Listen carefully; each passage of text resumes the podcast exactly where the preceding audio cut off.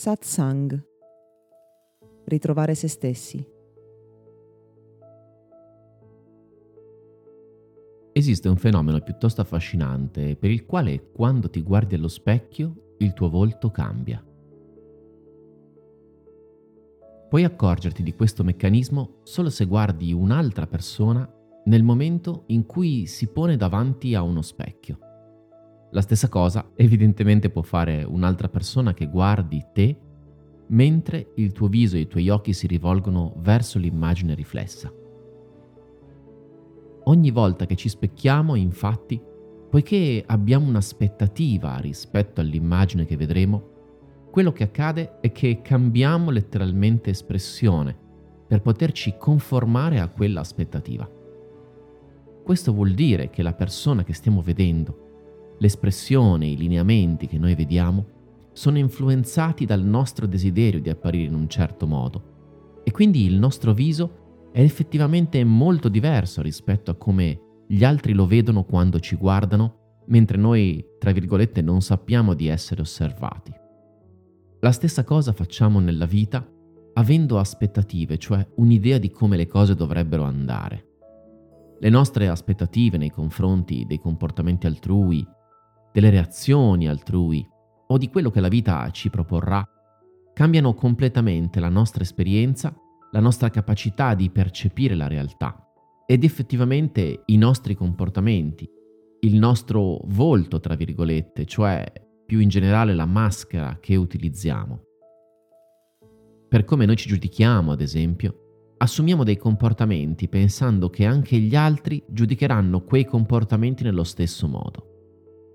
Si tratta dell'ego, di quelle strutture che ci caratterizzano perché abbiamo imparato a comportarci in una certa maniera, nel tentativo, in realtà totalmente vano, di soddisfare quello che pensiamo che gli altri si aspettino da noi.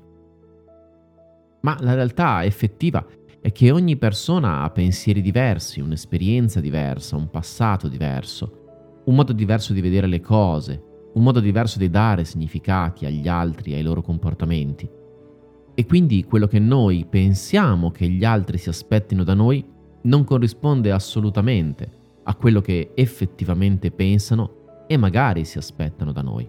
E quindi per quanto ci si possa sforzare di reggere quella maschera che ci permetta di apparire migliori agli occhi degli altri, ogni nostro tentativo sarà vano perché l'esperienza di un'altra persona nei nostri confronti sarà sempre unica e per noi in realtà incomprensibile ad un livello profondo e vero. Un proverbio che si usa nel mondo della crescita personale è che non c'è bisogno di preoccuparsi di cosa gli altri pensano di te, perché sono troppo concentrati a considerare cosa tu stia pensando di loro. Insomma, dovremmo imparare anche per questa ragione oltre a meditare ed andare all'essenza interiore di noi, a lavorare sulla maschera, sull'ego, sulla personalità, su quegli aspetti di noi che abbiamo costruito nel tentativo di soddisfare le esigenze dei nostri genitori sostanzialmente, che però non sono quelle delle persone intorno, del mondo in cui viviamo proprio oggi, appartengono a un passato e appartengono a un'immagine che noi abbiamo cristallizzato e che non è quella che appartiene alla realtà, non è ciò che noi siamo veramente.